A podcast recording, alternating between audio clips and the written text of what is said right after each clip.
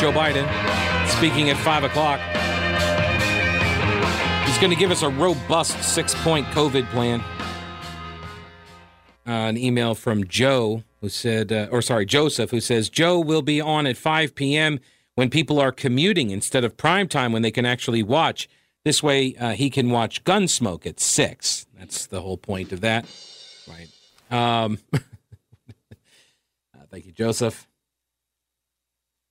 Uh, on rare occasions, I do uh, I do dole out the rim shot here. Just please, generally, leave it to the professionals.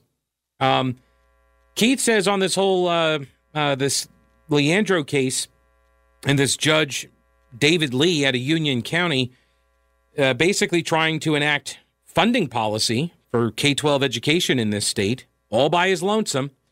Um, Keith doesn't believe it. It's impossible because judges are supposed to be impartial, Pete. That's right. I know. Like that. Yeah. This is why I mentioned earlier that I have grown increasingly disdainful of the judiciary, and this is why.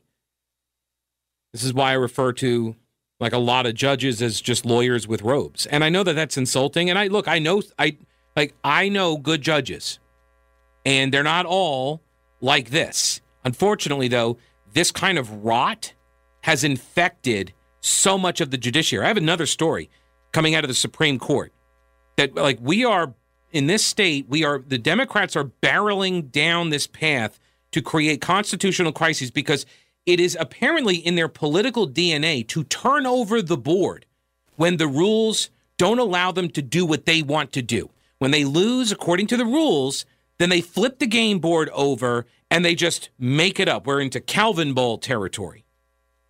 So, Dr. Terry Stoops, the director for the Center of Effective Education at the John Locke Foundation, johnlocke.org.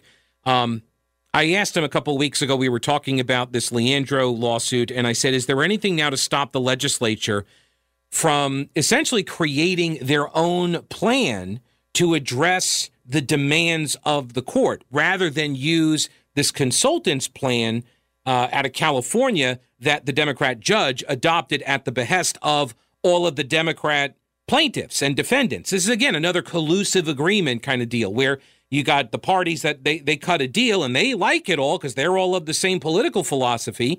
Um, and then it's going to require the other guys, the Republicans, to do something that the Republicans don't want to do. And lo and behold, coincidentally, Democrats get their way. So could the legislature do their own sort of program? They could, but the judges made it very clear that the comprehensive remedial plan is not a menu and it's not optional. And mm. he expects everything that's included in the plan to be funded at the levels that's specified in the plan. So I, I think the General Assembly uh, absolutely should uh, focus on on expanding our, our private school uh, voucher program. I think they should uh, provide ways to provide uh, incentive and performance pay for teachers. So I, I, don't think anyone disagrees that there should be an increase in spending, but the idea that every increase in spending that's proposed has to be consistent with this report is really the crux of the problem here because we want the General Assembly and we've given them the authority to determine where the money goes and how it's spent and uh, the idea that they no longer have the right to do so because the courts want some other set of plans to be implemented, uh, I think is just absolutely ridiculous. And and unfortunately, we have uh, a judge working with plaintiffs and defendants and working uh, in many ways in concert with the governor to try to do just that, to take away that the powers invested uh, by the Constitution to the General Assembly and being able to dictate where taxpayer money goes. So, again, the judge in this case says, I don't want to hold anybody in contempt. I far prefer to go another route, but it wouldn't be a stretch, even at this point, for the court to find beyond a reasonable doubt a continuing and willful and conscious refusal and neglect to follow the Constitution of the state, as defined by him, as defined by the, the Leandro ruling that we, you know, the state has a constitutional responsibility to provide a sound basic education. Okay? Why can't that mean vouchers for every kid? Why not? Why would that be a uh, an unconstitutional plan? Education experts from California, they're defining what constitutes in North Carolina, they're defining what constitutes a sound basic education. And lo and behold, it's more money for administrators and teachers and counselors and um, what school nurses and the like. About eight billion over eight years, about a billion dollars a year. By the way, just for reference, North Carolina spends roughly half of its budget on education. It is literally the number one spending priority in North Carolina and has been for decades. Okay. So, this idea that K 12 education is somehow underfunded, it's not true. And also, there's research that uh, shows that once you get above a certain amount of money per pupil spending, that the returns on that are minimal. There, so you hit a point. It's roughly about eight grand, if I remember correctly. It's like eight thousand uh, dollars per pupil expenditure. And once you get to that number, anything above that, you're not really making a lot of gains. So if money was the answer, and by the way, the previous judge in this case specifically said, Judge Howard Manning specifically said that it's not just about throwing money at something. And Howard Manning has piped up about this, saying you just don't throw money at something. And so yesterday, Judge Lee said that he's heard that Judge Manning had said, you know, just don't throw money at something. And he says, we're not just throwing money at something. We're asking that this state comply with the Constitution by adequately funding a very reasoned and intense effort to come up with what's necessary. See, so they're not saying just throw money at it, they're just saying throw money at it. It's obviously not the same thing. We have a plan. You see, this is a plan, and we're asking the state to comply with this plan that we think is totally worth funding at the level we demand it to be funded. And if you don't, we're going to hold you in contempt of court. Folks, this is a constitutional crisis that is brewing. It's about it's about to unfold because he set a deadline now for October. Um, well, there's a couple of them, but there's he's got one deadline for them to respond, and then he's got another deadline. Um, do, do, do, October 18th is the court hearing. So he gave them, I think, like a week prior. And if they don't come up with a plan and give it to him by uh, his by his deadline, then he's going to hold a court hearing and he's going to entertain options for how the court may exercise its re- remedial powers to remedy this constitutional deficiency. So what how this could go is the judge steps in and says, I'm going to hold the legislature in contempt and I'm going to essentially issue a an order for, you know, relief, declaratory judgment for relief, and he's going to force the legislature by edict to fund what he demands it fund. And when the legislature says no, then what? Like, what was the old line when there was the fight between the president and the Supreme Court? He says, well, he has his order, and let's see him enforce it. Like, what is the judge going to do here? You're up. You're going up against the legislature. We and we don't know how this shakes out. News Talk 1110 99.3 WBT 704 570 1110 1 800 WBT 1110. You can also hit me up on email Pete at the Pete Show.com and also on Twitter at Pete Kaliner. Let's head on over to the phones. Here is Jim. Hello, Jim. Welcome to the program. How are you? Hey, Pete. Hey. Good to hear your voice in Charlotte again. Well, thanks. Good to hear you approximately 30 years ago, I heard of that North Carolina Constitution about the so-called free education, and I've always thought it curious. Uh, free, free from what standpoint, or to whom? And uh, because there's nothing free, certainly a good education is not free. And uh, Pete, I, I grew up in a time when my grandfather, before he died in '58, showed me the two-room school that he went to school in until about the fourth grade down in South Carolina. I, I know the condition of what we had as facilities 100 and 125 years ago. But right now, Pete, if you look at the facilities money that goes into education in North Carolina, and I'm including from the universities to the tech schools to all the K 12 schools, including the specialty schools like School of the Arts, mm-hmm. I would contend, Pete, that we've got more facilities than we know what to do with. well, and, it's in the bill. It's in the. It's probably about fifty billion dollars. Um, in like when you add in operations, plus you add in uh, all of the um, uh, the the the capital costs. It's it's well over fifty billion dollars annually. Well, Pete, I, I think it's a visual symbol from the politicians and the bureaucrats to their local constituents.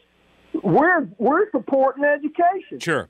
We'll build you a new thirty million dollar high school and put fancy artwork out in front of it, and look what you've got. Well, now that's You not true. Hang on, that's not true. It's not going to be fancy artwork. It's going to be that garbage that they just put in front of all government buildings. but it's called fancy, and and it's some artist that can't support himself otherwise. Right. So, so P, it's not a free system. no. I argue that it's not even free to the individual six uh, first grader, six year old first, first grader that has no financial power otherwise to start education. And and then on top of that, last year in the middle of the shutdown of our lives, you got a system like Charlotte where the teachers say, "No, we're not going back to work." hmm So I, I contend, Pete, you you put it in the hands of private education or commercial private companies. There's some of them on the stock exchange. You disband the North Carolina educational system. You, dollar lease them all the public facilities, and you'll have the best educational system in the in the United States. Uh, Jim, good to hear you, man. I appreciate the call. Good to talk with you again. Um, this is an argument actually that Marcus Brandon makes. He's a former state lawmaker. He's a Democrat, a black man, and educator. And he was like, uh, "Just the Constitution says a sound basic education. It doesn't. That doesn't say that the government needs to operate the schools. It says it just needs to provide this education." And he's a big proponent of vouchers, of the opportunity scholarships, for this very reason that these schools you know, people is part of the problem is people who are you know probably my age gen x the best generation and older um, like they have these ideas of what high school used to be like and they think that that's like we're going to give that to our kids and it's all the same but it's not it's not the same and at what point does that model actually hurt the kids that are going to those facilities. It's not actually preparing them. I've got more stuff on this. That's why I'm kind of setting the table here. But first, let me get to uh, Ray. Hello, Ray. Welcome to the show. How are you, man? I'm good, Pete. How you doing? Good. What's up? You know, your your um, voucher system won't work because the unions have such a stranglehold on the budget, and that's why the majority of the funds go. In fact, that's true for many jurisdictions, though. But the reality is, the the unions uh, pretty much dictate, um, you know, what the compensation level is self-serving. So if if the vouchers were to go to an education system and a parent had a choice if they would go to you know a school that's run by the government or run that's uh, by another organization, if the other organization that has the vouchers, that takes the vouchers, is not unionized, the reality is they'll probably get a better education, and you probably save a lot of money, and that money could be put toward roads or any other issues, including public safety. But so long as you've got people, uh, by and large, that uh, are, are dictating by lobbying or other efforts to be able to support the education system where the union employees are working, then you're going to continue to see a spiraling increase of, uh, uh, um, you know, costs for education. And like what happened in Mecklenburg recently, where they were saying, you know, a disproportionate number of um, uh, schools that need to be, uh, what is it, remediated because they didn't a good education. They are going to deny them funds, and that was reversed later by the court. But the reality is, you got to look at the lowest common denominator. What is the one factor that are common in those schools where they're failing, and look at why that is, rather than looking at withholding funding. These are these are very big issues for almost any jurisdiction, mm-hmm. but they're true for areas where you have Democrats who are and activist judges like the one you're referring to, who are basically saying, "Hey, I'm going to define because the, the General Assembly hasn't done that. You have to define what is an adequate education, and then go with that. But beauty's in the eye of the beholder. So right now, absent a definition of what an adequate education is, this judge might actually be able to put, you know, funds to work doing something that are not defined by law. So, uh, Ray, I appreciate the call. The, ne- the other question is it, could this just be a strategy to push the legislature up against a wall, basically, in order to get them to do something? And then that gets them involved in the case. And if you can get them involved in the case, then they would be bound by your rulings. Got to think these things through.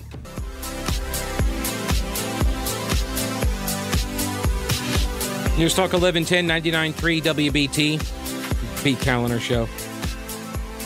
Just like in the Leandro case, there's another case at the Supreme Court could actually undermine credibility of the court for the rest of my lifetime, probably. Um, but I'm also kind of curious the reaction from the self anointed defenders of democracy. Where are they? Where are they when the governor just assumes indefinite and you know widespread sweeping authority to issue all sorts of edicts. Where, where, where, are the people? This is what democracy looks like. Tell me what it looks like. The chanting in the streets, leading the protest marches and such. Where are those folks? Where are the people now saying, wait a minute, wait a minute? No, no, no, no, no. This is not what democracy looks like. Democracy is not a judge ordering spending limits ordering the legislature to adopt some preferred bill. I keep telling you folks on the left, you're really, really not going to like this when the right starts playing by these rules because they will. They will. I was having a conversation with a friend just last night about this very thing. He was talking about how I remember, you know, Bill Clinton, because my wife started talking about how she was watching on television the Whitewater thing, or, or not Whitewater, the uh, Monica Lewinsky story or whatever. And I think it's on FX. Anyway, uh, and, and, that prompted him to say something about how, you know, oh, I remember Republicans and they were saying like it was terrible, he was wrong, and all this other stuff. And then they went and, you know, nominated Donald Trump. And I said, they're playing by your rules. You don't get to have it both ways, guys. This is the thing the left, like, just drives me nuts. like, they keep pretending like they haven't already basically won the culture war. You won. It doesn't matter about a president's moral character anymore, guys. That's why nobody cared when you were like, but Donald Trump is a terrible person. He cheated on his wife. They don't care.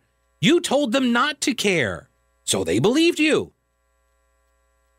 You don't get to cry about that now. Sorry, these are the rules now. They dictate so many of the rules and then they hate playing by the rules that they create. So back to this. Uh, this is the Carolina Journal story published today about the uh, Leandro case. They've got a bunch of quotes here, so let me run them, uh, run through them real quick. This is Deanna Ballard, Republican from Watauga County, state senator. Uh, she's chair of the Education Committee in the Senate. She says the Leandro case has become a mockery of what it once was. As I've said before, a court has no more authority to direct the legislature to spend money or enact policy than the legis- uh, legislature does to direct a trial judge how to decide a case. Pat Ryan, spokesman for the Senate leader Phil Berger, said, quote, I don't know how much clearer we can be. If Judge Lee wants to help decide how to spend uh, state dollars, a role that has been the exclusive domain of the legislative branch since the state's founding, then Judge Lee should run for a seat in the House or the Senate. That's where the Constitution directs state budgeting decisions be made, not some county trial judge. Senator Mike Lee, Michael Lee from New Hanover County, not the one from Utah, he called the judge's remarks on education funding, quote, misguided, saying lawmakers have increased state funding per student by 39% over the last decade. But, but it's not enough. You know, it's a fun, uh, it's a fun game I like to run whenever having these types of discussions about either per pupil spending or teacher pay raises and salaries. Ask ask what is the optimal figure? What's the number? Give me a number. Give me a number, optimal student expenditure that will guarantee that we have a sound basic education, that all the kids are going to learn, that the schools are going to be top notch, right? What's the number?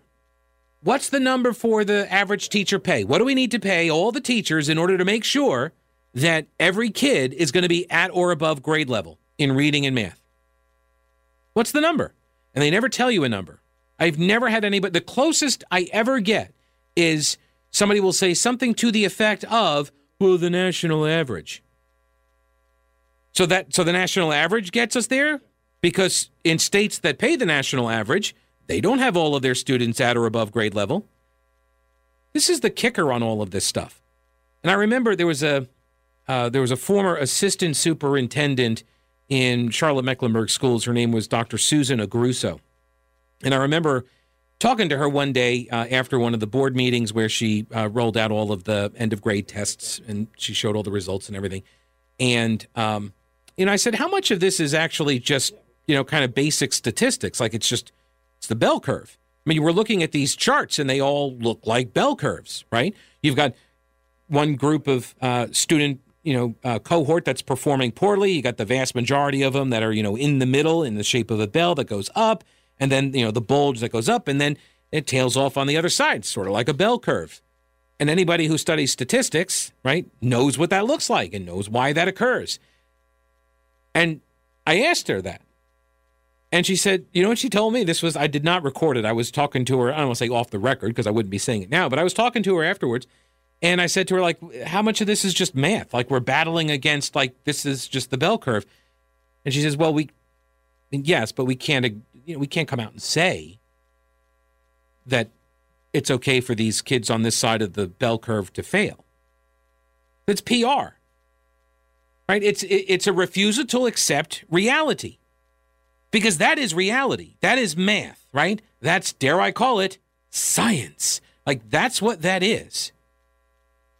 And that's not to say that they cannot learn, but it is to say that they're not learning in the environment that government has created for them a one size fits all, creativity killing environment.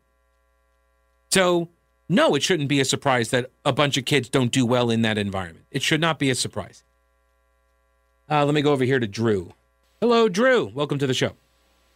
Hey, Pete. Pleasure speaking with you. I just wanted to tell you two quick things. First of all, I used to call on architects and on specifying particular materials. Mm-hmm. Follow up calls when they had spec something for a new building or a new school. One of the things that was most frustrating, and if I was with the rep, we used to another factory rep, we used to laugh about it and say, "You don't put this kind of stuff in some of the nicer hotels. Why are we putting it in schools?" and we used to laugh and in a very sarcastic way, saying that you know the buildings don't educate the students the money would have been better off spent for educating versus buildings. And they do have a tendency to do that in this state and others. And the other point I wanted to make real quick was the fact that I don't know why Democrats, socialists, are so opposed to giving black, Hispanic, minority students vouchers. And it's always been a vexation to me. Why do you fight it so hard and say it's racist? I could go on, but that's all I got to say. I can answer the second question for you, Drew. The answer is that uh, they, the Democratic Party is a party of coalitions, much like the Republican Party is, uh, and they need uh, black and Hispanic voters. So that's one. Those are two groups in their uh, coalition. So that's one reason. But the other reason is that they need the teachers union, and they need those teachers, right? They and so and and remember, the education system. This is one of the institutions that uh, you call them socialists, right? But the that philosophy, the the people who are in education, they are generally of the left, and and like I have the stats right here. I'll go over them next, but um, they are of the left, and this is part of the long march through the institution. So they recognize it's vital to keep people in these institutions, right? So they're trying to placate multiple coalitions, but also they need the institution so they can continue doing the work.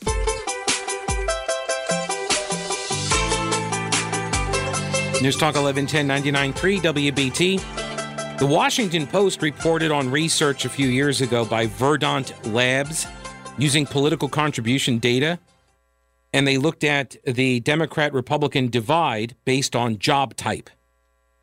And it's not surprising, right, that like in Hollywood, actors like 90% of the money goes to Democrats, 10% goes to Republicans. That's actually um, that's not as big of a gulf as there is in the education field.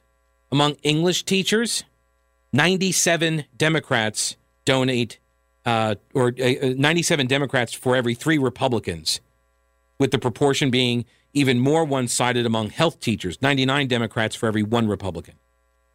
Those, that, that's your teachers. Those are your teachers.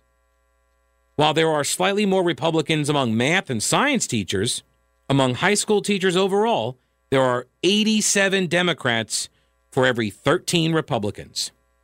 This is why I think I covered this a couple of weeks ago. The whole thing about critical race theory, like the stuff that they're peddling that's part of like this anti-racism, white fragility, horse hockey. Um, it's just the progressive agenda.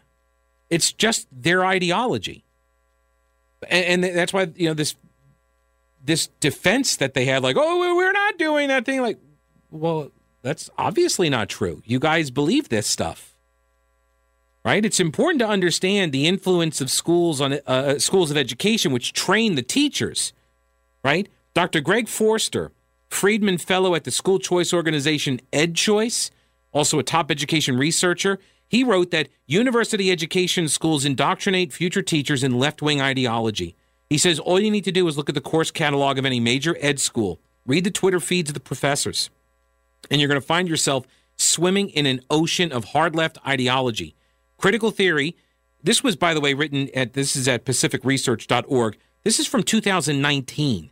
He says critical theory that says there is no truth, only power. Intersectionality that says you're not allowed to be right about anything unless you are right, that is left, about everything. Cheerleading for every fashionable left leaning cause. He says the central concept in the ideology that rules education schools with an iron fist is that real pedagogy means the liberation of the oppressed. Liberation means left wingery because left wingery means liberation. The schools is where this fight has been lost by conservatives already. All right, let me bounce over here to Brian. Hello, Brian. Welcome to the show. What's going on? Hey, Pete. Hey. Uh, great, great show. Content, excellent. Well, thank you. I, w- I wanted to share a story that I had the other day, and I'll be quick about it because I know time is short. I met a young lady at a Walmart in Indian She was wait, uh, lowering the flag at half mast, and I thanked her for it.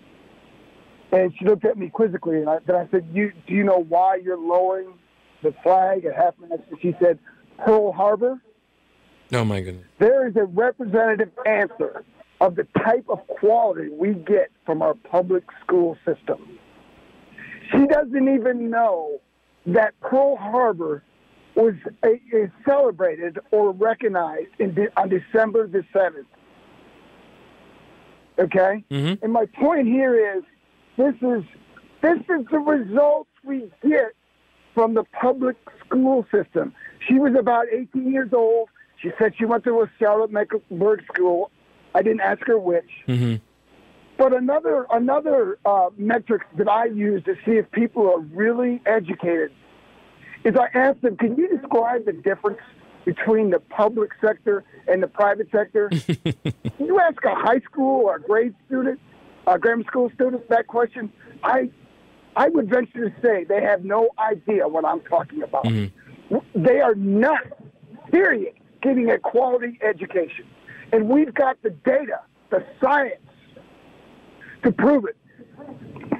No, I agree, Brian. I appreciate the call. I think, and this is the problem with this whole WestEd and Leand, uh, uh, plan in the Leandro court case, is that it assumes that the WestEd consultant plan is the way to fix it, and those assumptions are once again based on ideas and concepts of the left, right? That well, we just got to put more money into the government school system, and that'll fix it.